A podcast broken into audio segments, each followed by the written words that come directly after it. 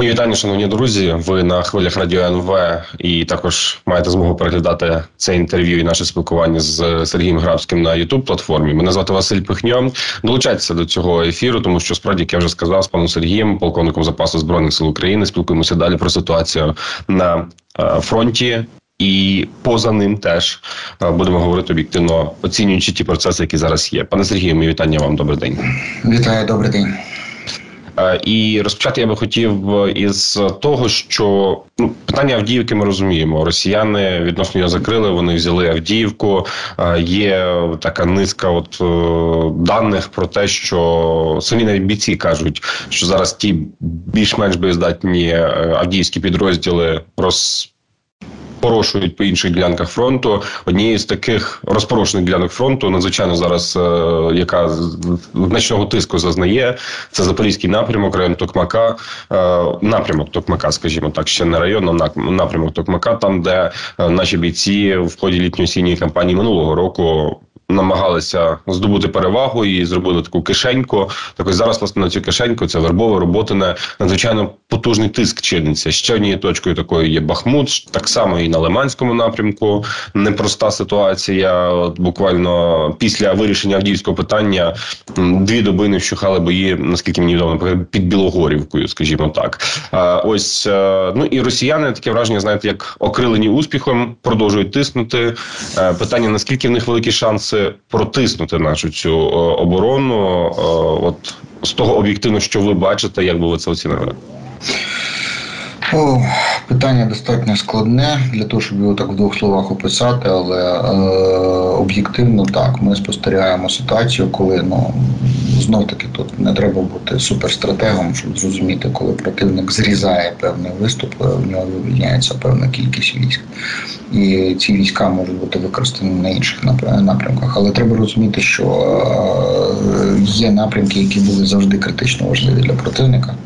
І в принципі, ми завжди говорили про те, що там відбувалися активні бойові дії. І Це стосується як Запорізького напрямку, ну в даному випадку роботинського виступу, як ми його називаємо, Вербовсько-роботинського виступу. Це стосується власне і е, зони Солодарського виступу, або його частіше називають Бахмутським напрямком.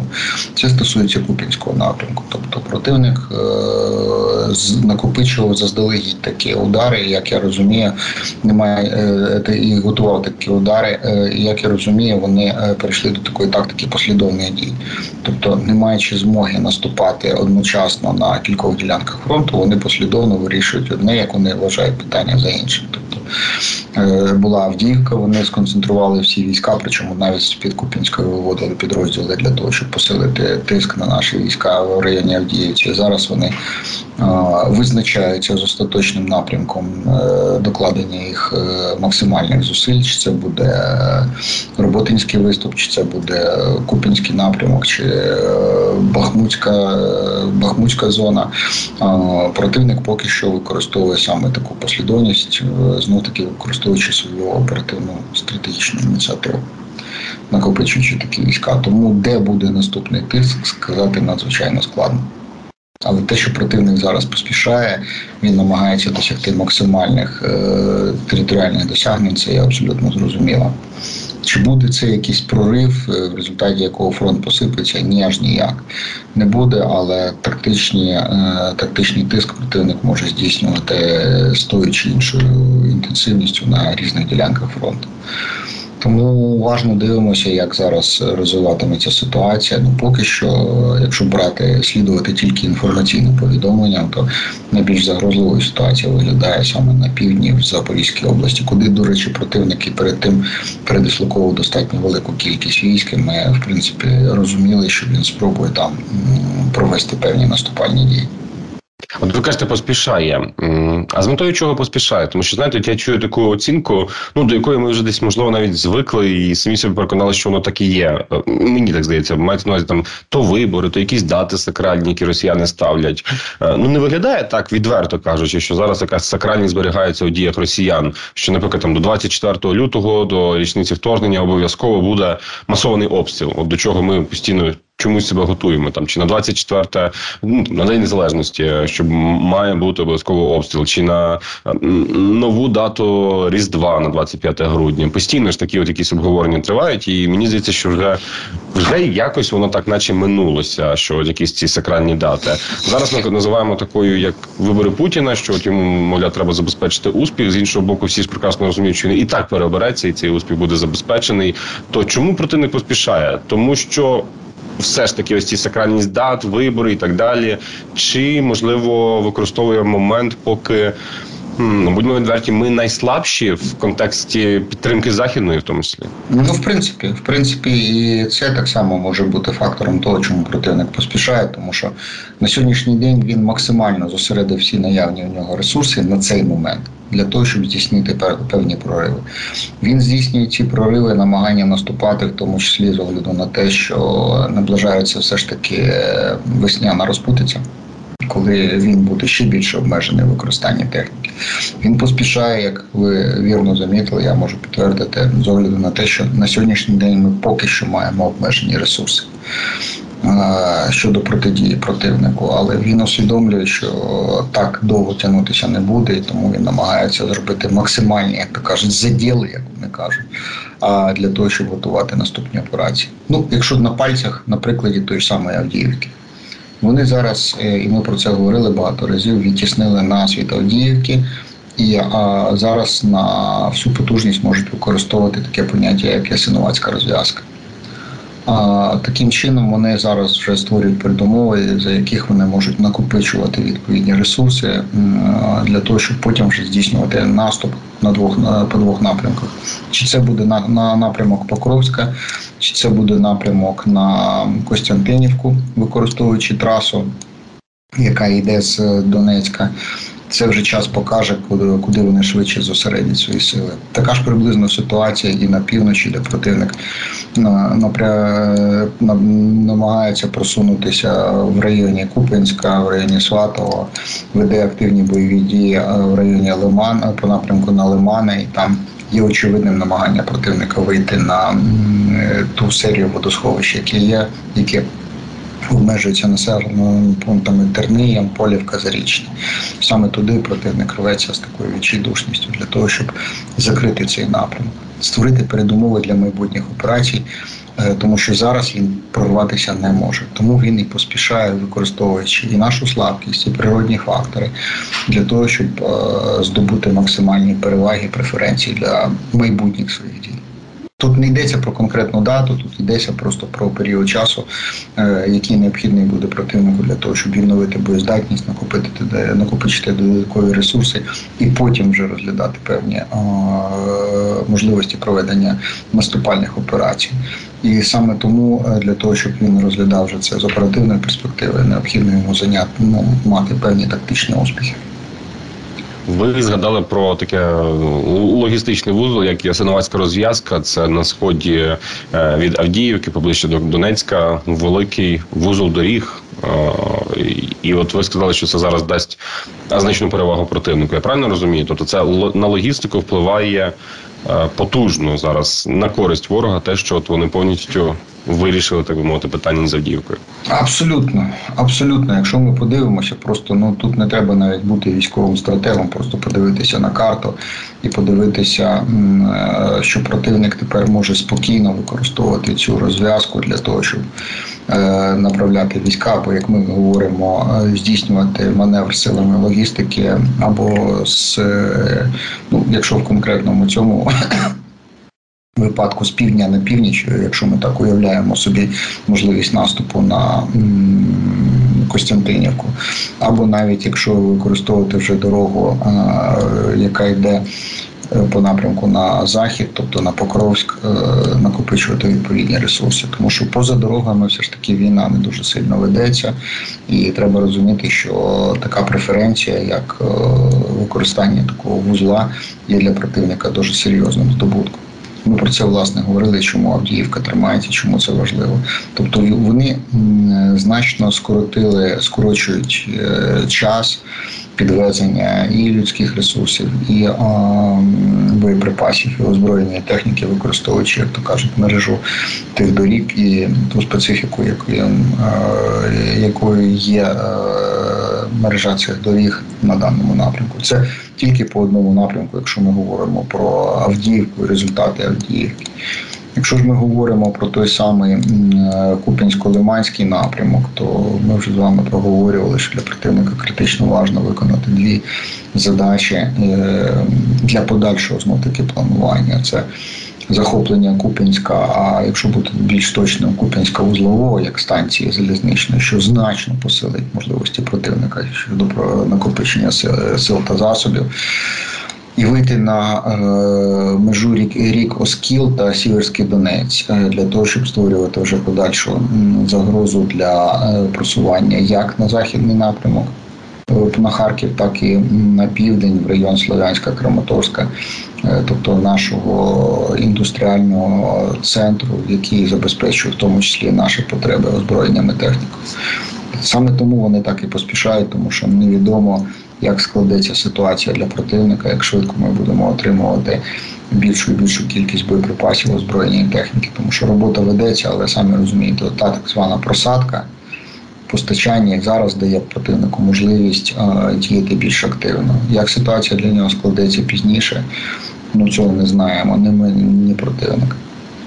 Ну, от про передачу нам озброєння техніки ми далі поговоримо. Я ще все ж таки хотів би підбити підсумки ем, Авдіївської оборонної операції. Ми вчора почули цифри.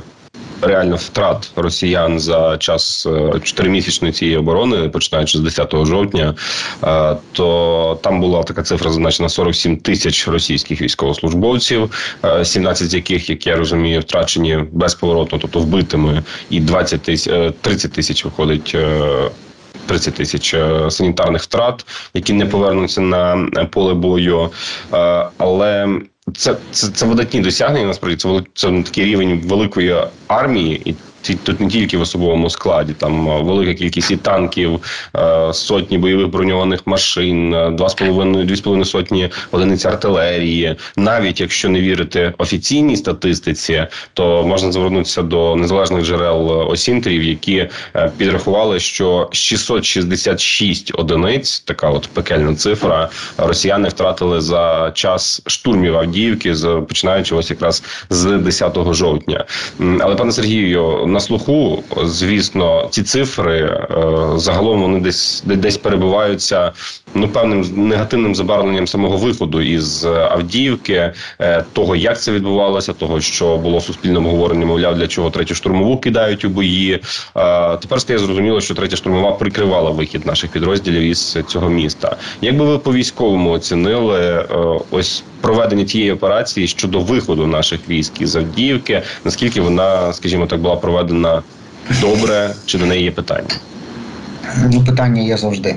До будь-якої операції є питання, тому що знаєте, як е, кажуть, що одна справа написати, друга справа виконати. Знов таки треба розуміти, що е, люба операція з планування виводу підрозділів є най, най, най і найскладнішою операцією з точки зору підготовки і проведення такої операції, тому що, як правило, ця операція здійснюється в умовах постійного впливу противника і виключної динамічності ситуації.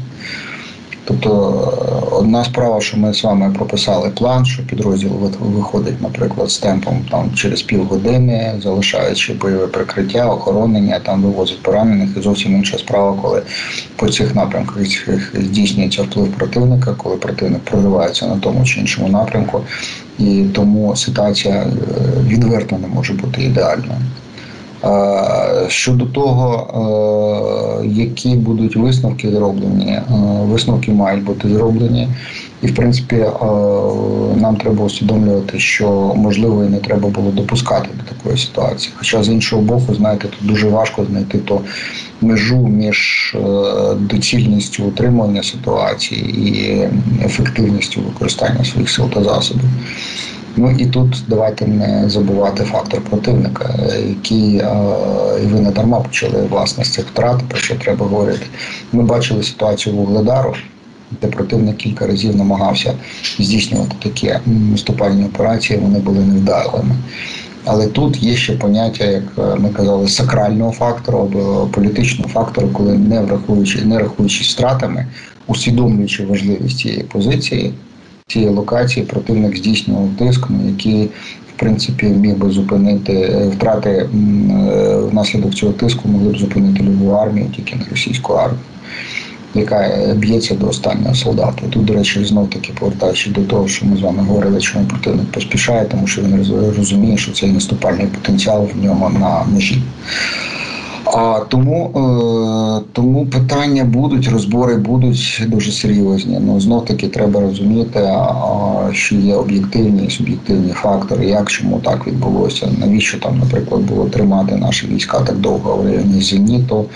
Е, навіщо нам треба було утримувати там так довго фільтраційну станцію і так далі, тому подібне. І е, чому ми так швидко відійшли від Коксохіму? Які ну в принципі можна було пробувати утримати, але знов таки, знаєте, не маючи можливості, ну не перебуваючи там, я завжди кажу, якщо ти там не був, то дуже важко робити якісь висновки, маючи надзвичайно обмежений обсяг інформації.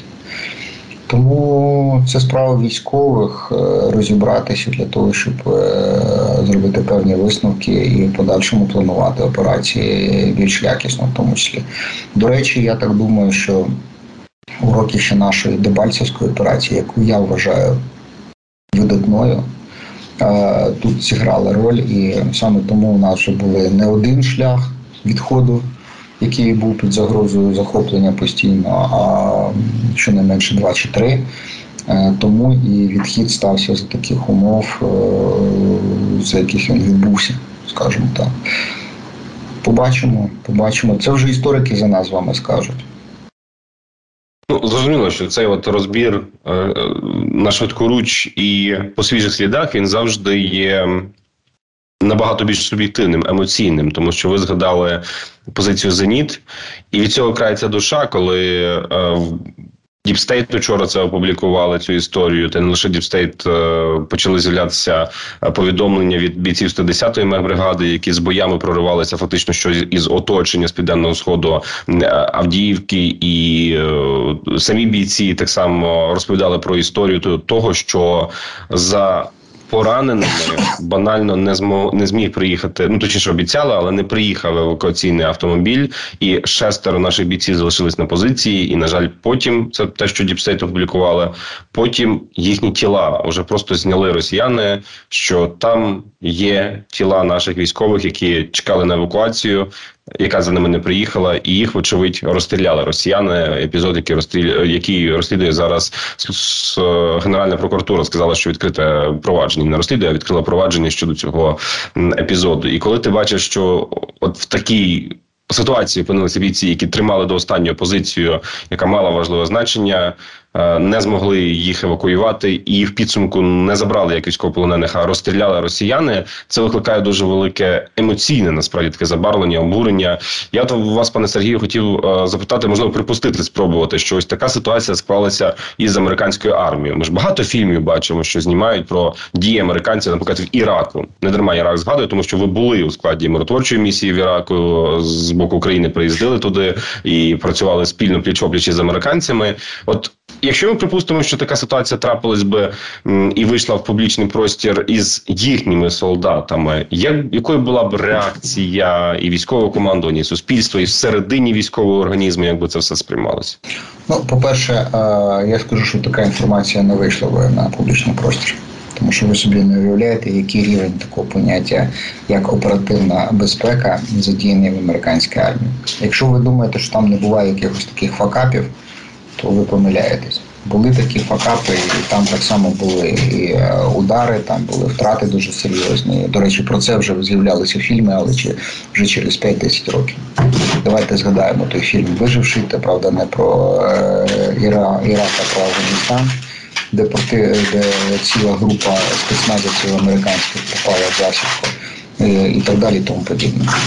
І саме тому, знаєте, і у нас, і в Ізраїлі, а, верніше, і в Америці, і в Ізраїлі там є така ситуація, коли е, така інформація не розповсюджується. Це виключно інформація обмеженого характеру.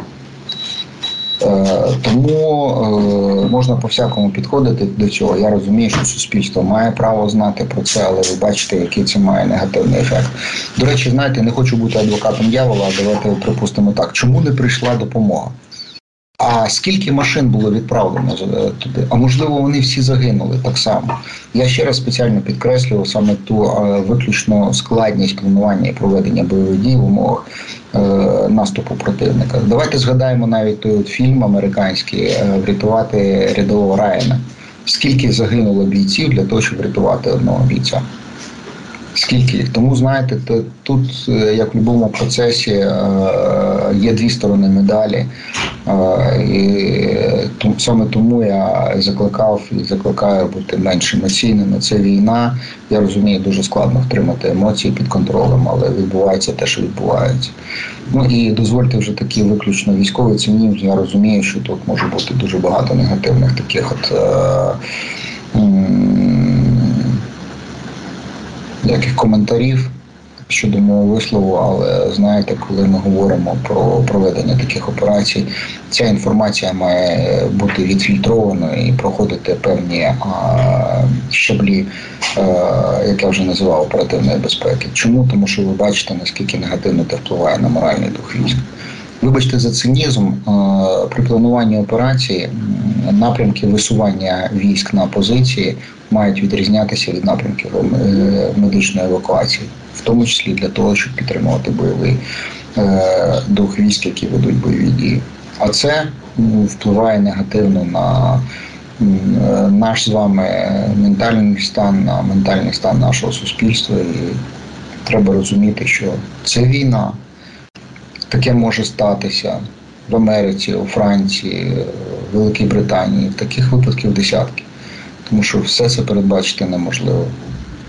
До речі, до речі, е, ми не згадуємо або дуже мало згадуємо про е, повітряний міст між е, Маріуполем, між Азовсталію і Великою Землею. А давайте згадаємо, скільки там загинуло і льотчиків, наскільки кривавим той шлях був.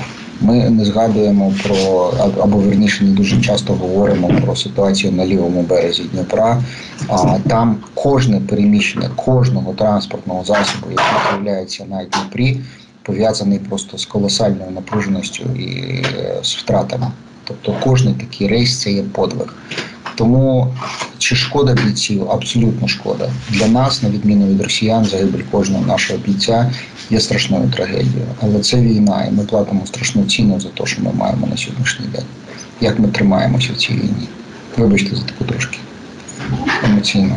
Ну направду і тут з вами можна абсолютно погодитися, те, що кажете, що історики тут об'єктивну оцінку дадуть тільки історики. Навіть ті ж самі, як ви кажете, американські фільми вони знімаються, які ми бачимо десятками е, знятими в Голлівуді чи де-інде. Вони знімаються за за, за десятиліття після того, як як відбулася якась подія. Ну якщо не десятиліття, то через певний період часу це все осмислюється і розповідається. На жаль, розстріл українських полонених і під Авдіївкою, зокрема.